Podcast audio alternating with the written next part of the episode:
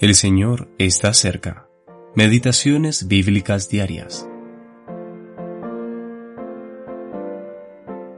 De entre los hombres te arrojarán, y con las bestias del campo será tu habitación, y como a los bueyes te apacentarán, y siete tiempos pasarán sobre ti, hasta que reconozcas que el Altísimo tiene el dominio en el reino de los hombres, y lo da a quien Él quiere.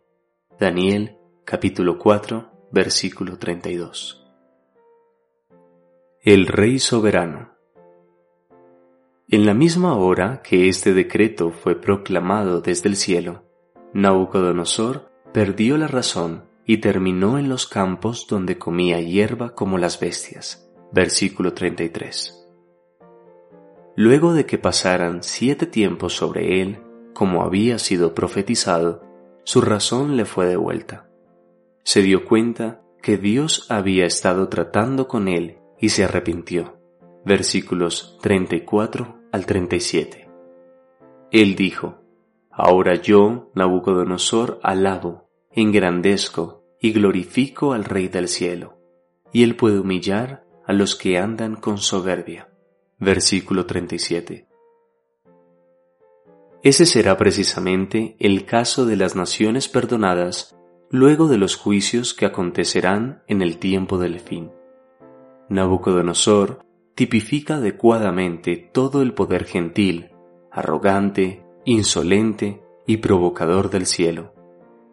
El retorno personal de Cristo desde el cielo pondrá fin al largo periodo del desgobierno gentil.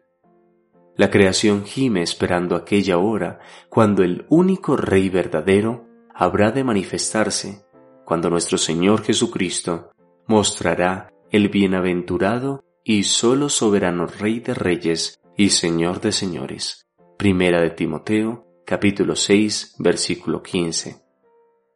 Bienaventurado y solo soberano, es decir, un gobernante verdaderamente feliz. El mundo no ha conocido jamás aún un soberano feliz. En concordancia con lo que dijo Shakespeare, yace incómoda la cabeza que lleva una corona. Pero cuando nuestro Señor tome la vara del poder y gobierne con justicia, el mundo verá por primera vez un soberano feliz. Entonces, habiendo tomado su reino y a su amada esposa para compartir su gloria, él verá el fruto de la aflicción de su alma y quedará satisfecho. Isaías capítulo cincuenta y tres, versículo once. Aquellos días serán días del cielo sobre la tierra, a los que el Cantar de los Cantares llama el tiempo de la canción. Cantar de los Cantares, capítulo dos, versículo doce. Y entonces toda la creación redimida se regocijará bajo el gobierno de Manuel. H. A. Ironside.